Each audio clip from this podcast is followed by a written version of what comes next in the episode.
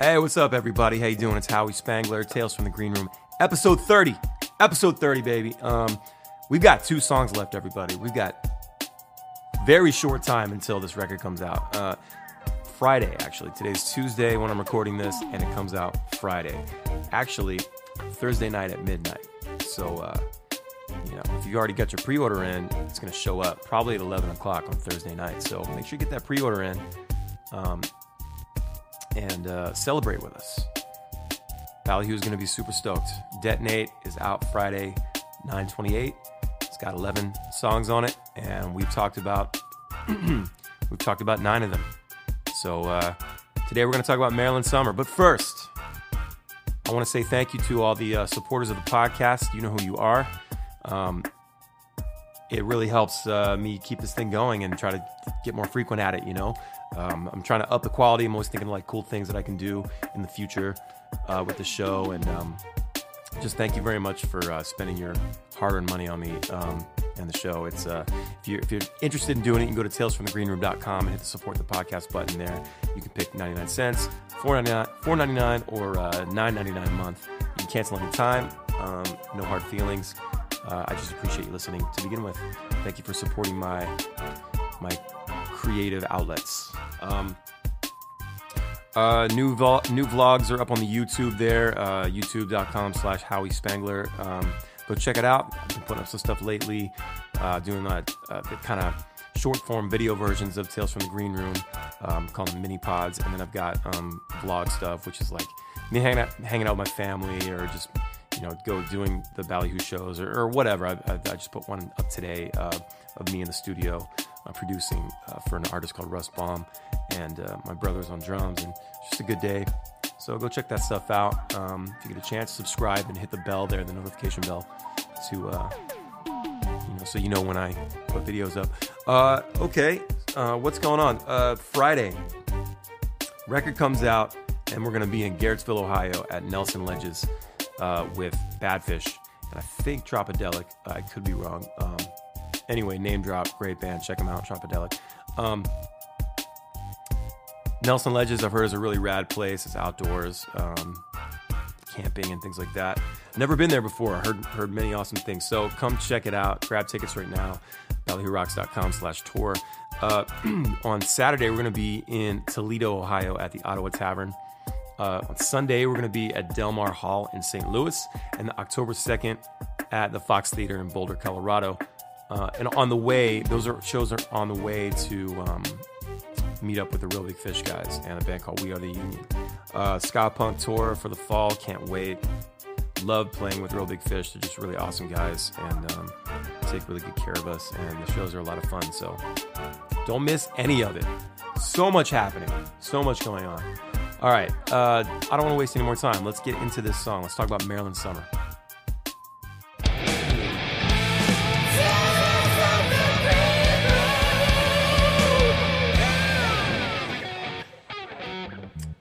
Right, Maryland Summer. Um, so this originally, this song, uh, I was talking to my buddy Gabo from Fayuca. He'd hit me up about doing some co-write stuff. Um, it's fun getting together with with uh, other artists to like write songs and you know just see what you come up with because there's different styles and uh, different approaches and it can be a lot of fun to put it together and see what happens um, so he hit me up and was like hey man write a song for us i was like all right i'll, I'll mess around with that that sounds like fun so i started writing this song uh, called Arizona Summer. Um, they're from Arizona.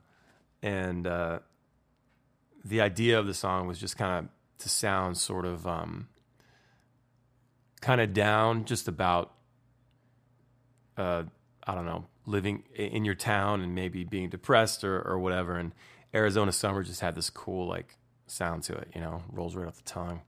It's a nice title. And uh, sent the uh, sent the basic hook over to them with the, the guitar parts and stuff. And uh, I'm sure I was singing off key and all that. And um, I, I, guess they weren't into it. I, I don't know, but uh, or maybe they were, but they just didn't get get back to me in time. I, I have no idea, but um, so fast forward months and months later, we're in the studio, and we had most of the songs ready to go for the session, but I knew we had to write a couple more, or, or at least take some ideas that I had or anybody else had, and just sort of, you know, throw something together there. So I ended up just tracking the song.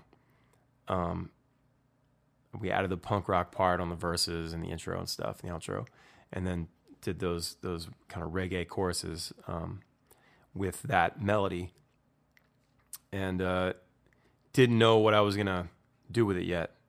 I just wanted to track the song, the music, get the music down, the music's the music's down, get the music's down, and um, so we did that, and uh, I guess uh, I got home from the session and started tracking vocals uh, right away. And that was one of the first ones I did, I think. And I decided to call it Maryland Summer and made the lyrics more about me, I guess. And I called Gabe and I was like, dude, I just want to let you know I recorded that song that I wrote for you last year or whatever. And uh, He's like, oh, that's cool. No worries, man. Yeah, send it to me. So I sent it to him. He's like, oh, this is badass. Well, so thanks, Gabe, for uh, giving me the inspiration to write that song. I appreciate it, buddy. Uh, everybody, check out a band called Fayuca from Arizona. I think they're Scottsdale, but it's like Phoenix area.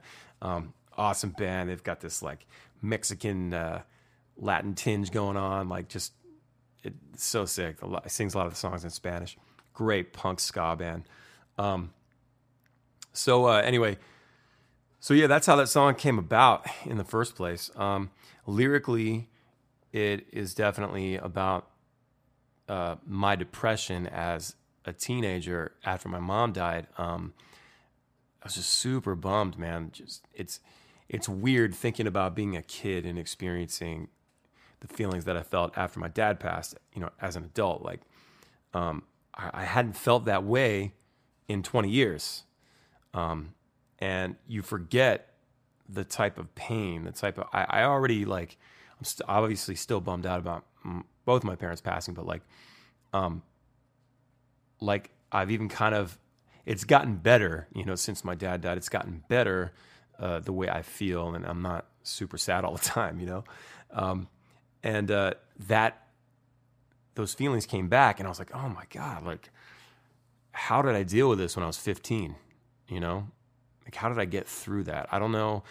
I remember thinking like I could have turned to drugs. I could have, you know, maybe turned to bad shit. I don't. I don't know. Like I, I wasn't. I definitely wasn't the type. I was always afraid to get in trouble.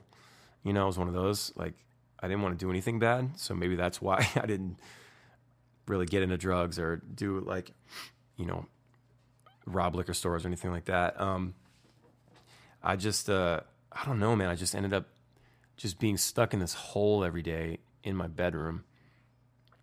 And we would go to I would go to school and I remember the week that we came back to school. It was my, my mom died the week before school started in 11th grade for me. So it was the summer after 10th grade. And uh, and so a week after she died, I got to go back to school.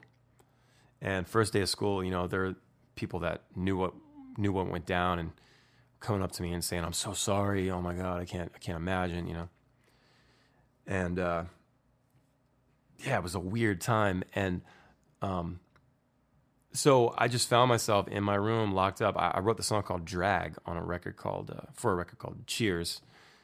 Well, it wasn't for that record. I just recorded it on that record. I, I wrote that song like years before Cheers was recorded, but um, a song called "Drag" and it was about that where I, I say. Uh, you said you you were leaving, you'd be here soon, but I know you're locked up in your room.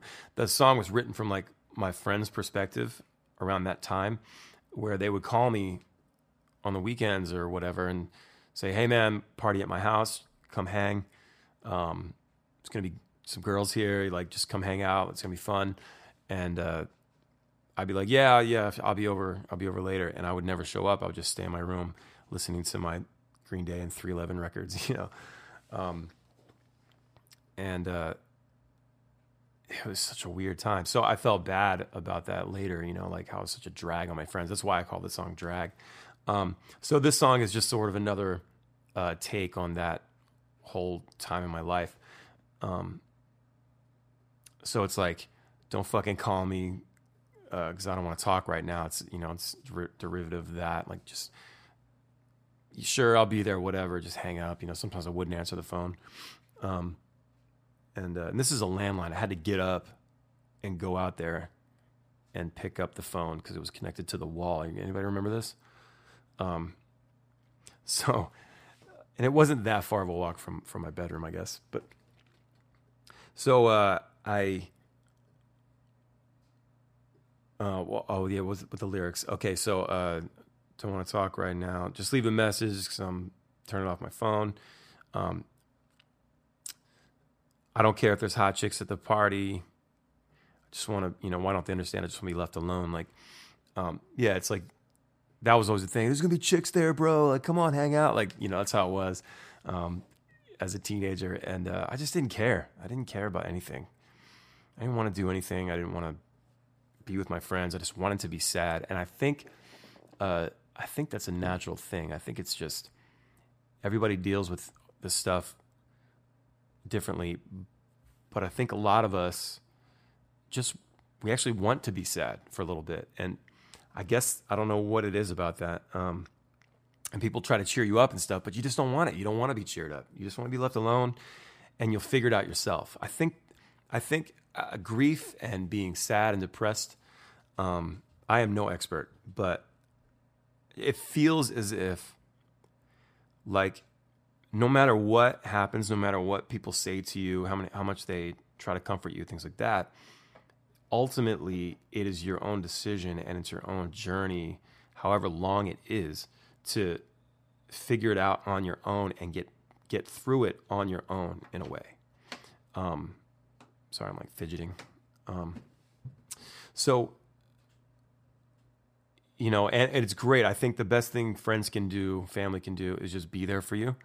Um, sometimes just not say a word, just just be there if if you do need something, if you want to reach out. But uh, so that's kind of that's that's where that whole part came from there. Um, so here comes another Maryland summer, and I'm such a bummer. I got to get up off the ground. It's like I know that I'm being a bum out on my friends. I know that I'm just, you know, Debbie Downer. And I got to get up. I got to stop staying in my room. I got to get outside. I got to see my friends. I got to, you know, listen to music and just try to get on with my life and live a normal life you know, without my mom, you know, and just trying to, even now, like trying to wrap my head around that acceptance.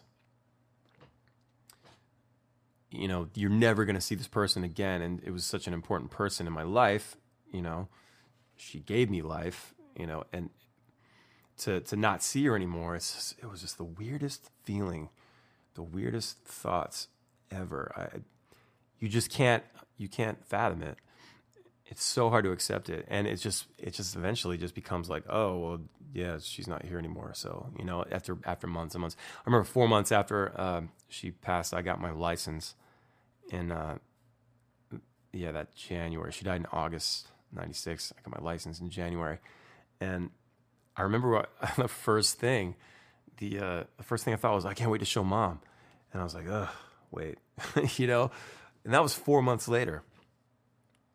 It's odd. You just go into this automatic mode, you know? Um, and uh, I've been searching for meaning, getting high on caffeine, stuck in this sad routine. Got to turn this around, you know?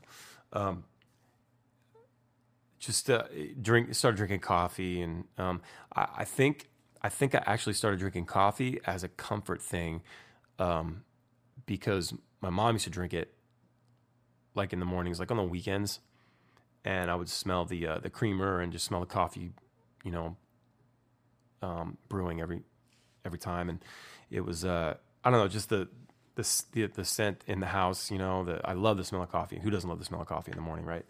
Um, but uh, so I think I started drinking coffee because of that. I wanted to have that those memories, I guess, because smell is tied to memory, and you know, um, so I don't know. So that's and eventually, kind of becomes a crutch.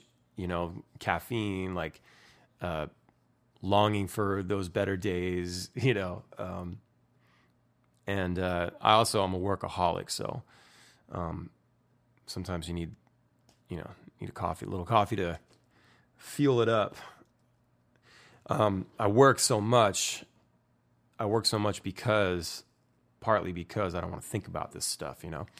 Um, and uh, aside from just being like a driven type of person, I love making things, and um, it's fun for me more than anything. But I know that's part of it. It's like just so I don't have to think about the the bad shit. Focus on positive things and, and creating things out of you know out of my pain. um, so uh,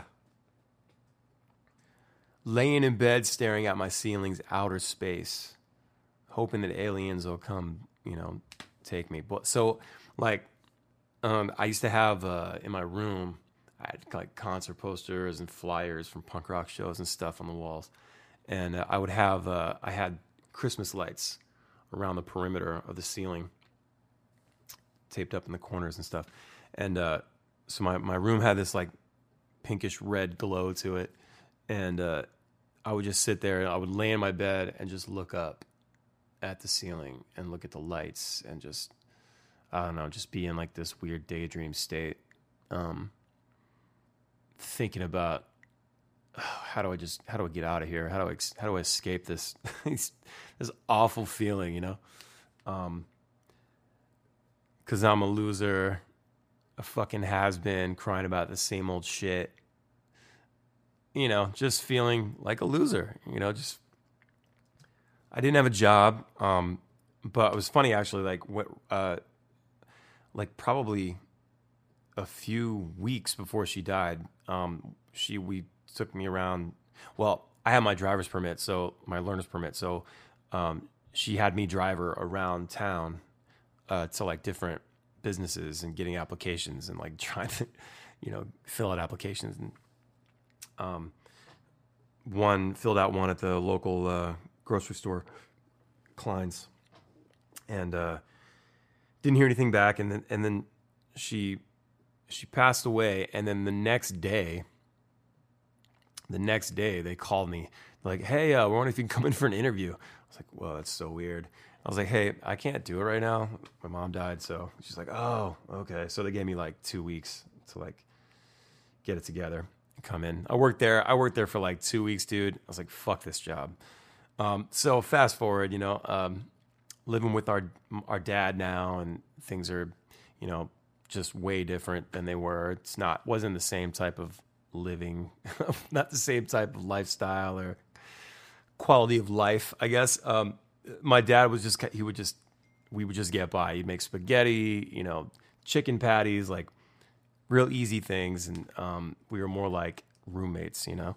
And uh, he was great, you know, he was great, but it wasn't the same. My mom would make dinner every day, and like, you know, we'd go do things. It was just just a different situation. Um, and uh, so yeah, there I am in my room thinking I'm a, I'm a complete loser and I don't have a job and um, I'm just uh, I keep I can't stop crying about this stuff and um, I mean, looking back, yes, rightfully so, you know. But I remember feeling like, God, I just want to. St- why? I just want to stop. I just want to make. I just want to be better, you know but I was always like ditching out on everything. I almost skipped out on homecoming that year. Um, I, I didn't even decide to go until it was already going on. Like it was like I don't know when does homecoming start? Like seven o'clock, maybe eight o'clock. Um, and uh, I think it was like nine o'clock before I decided, okay, I'm just gonna go. You know, might as well just try to get out. Um, had a had a friend call me from uh, from the payphone at school. We didn't have cell phones yet, you know. And uh, say, you need to get out here. It's it's fun. You know, everybody wants to see you. You know. Um, so, yeah, went and did that. Um, and then uh, so then it's like I remember losing faith. I never felt such such goddamn rage. All the lonely nights spent by myself. I just want to be well.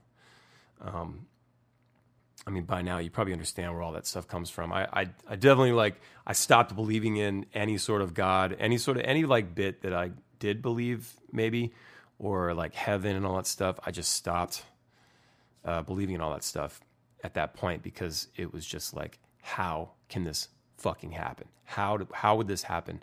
And I'm not going to sit here and go into like any religious debate or anything, but my thoughts on it, you know, were just like, this is impossible. You know what? Fuck it. I'm just going to figure out my own shit, and I don't need, I don't need anybody, any higher power, you know, whatever. I'm not. I'm going to go do my thing, and uh, you know, so far so good, but um. yeah, so uh, just feeling really, really mad about that, and uh, you know, figuring it out. um, so yeah, uh, we went in uh, and we we did the song back in January along with these other songs, and I remember being like thinking it was like one of my favorites because it's got that punk rock intro. It's like the skate punk. We haven't really done anything like that we'll do some skate punk stuff live from from time to time, just like real quick, little parts of songs, like just to change it up. But uh, we've never like recorded anything that's like so fast and kind of like that Blink One Eighty Two, you know, old Blink One Eighty Two style, you know.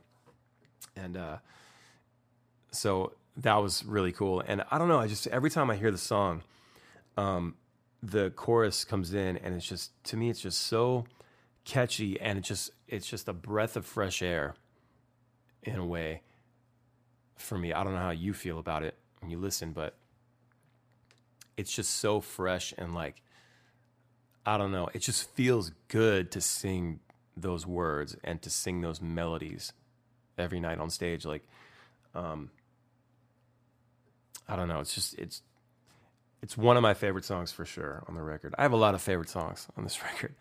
Um, yeah. Um, so we put it out as the second single after I Don't Want to Go.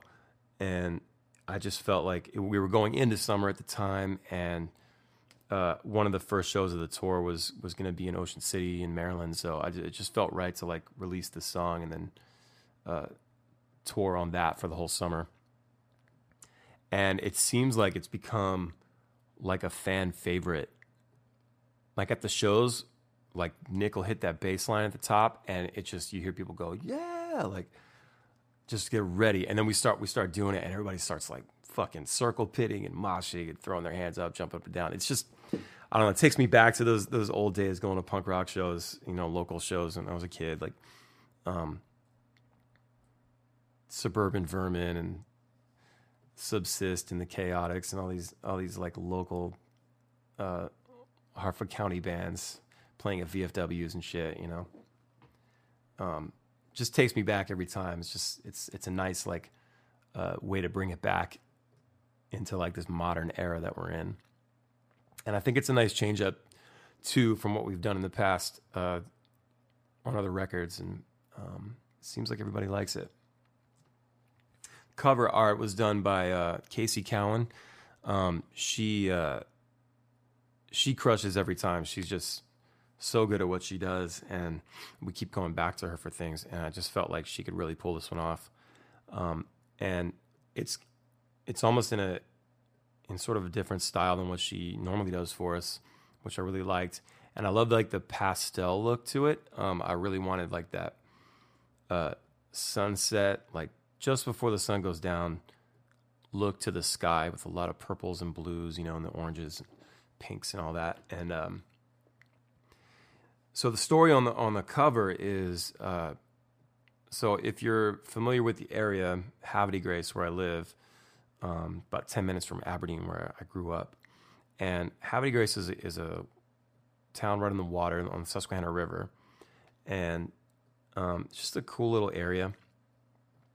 Uh, and down down there on the river there, there's like um, the marina and like this nice park that the kids go to, and it's like a decoy museum where you can look at fucking wooden ducks if you want to do that. Um, and then there's like this whole little downtown area with like some cool bars and just like this little quaint little town, like a lot of old buildings from like the 17, 1800s.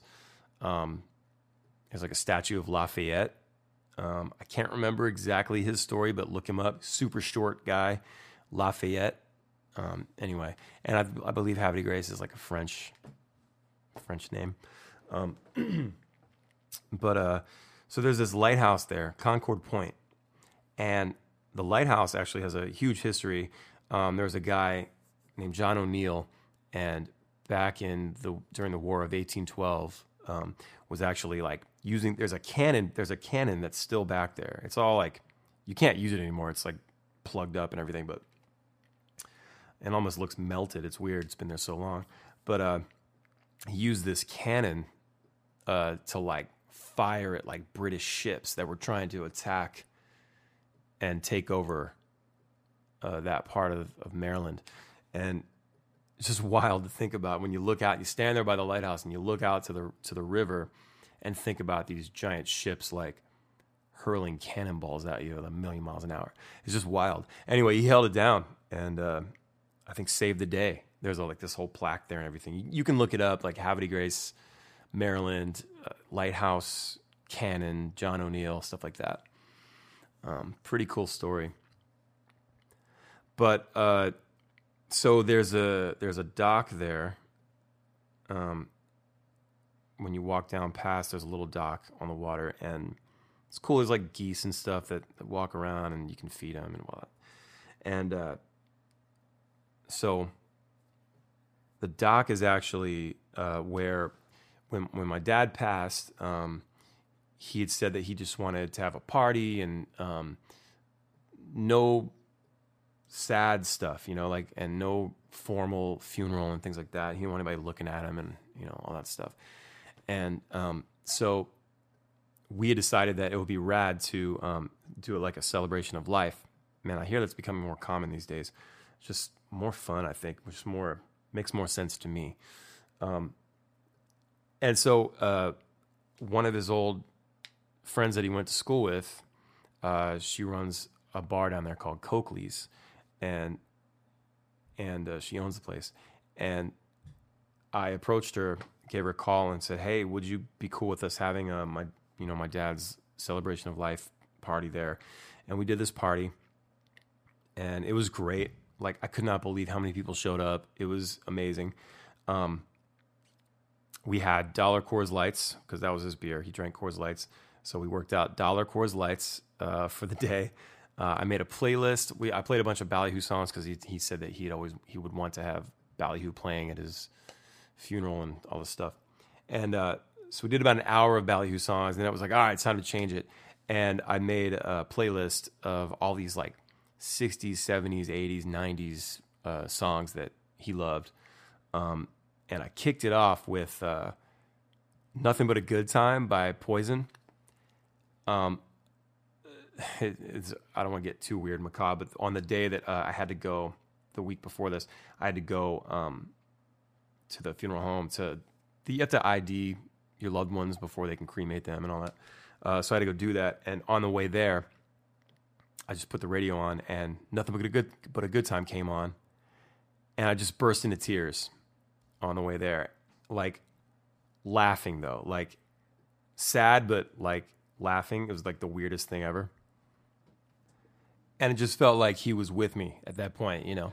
Uh, so I I um, I made that the first song of the playlist, and now it, I'm sure it's coincidence, but I'll definitely hear, I'll hear that song randomly um, in different places. I don't know. I remember I heard it recently, and the song came on. I can't remember where we were at, but just like, damn. I don't know. Just, and it just feels nice. It's it's funny because uh, the the first show that I ever went to as a kid, he took Donald and I, my brother. Um, I was like six years old.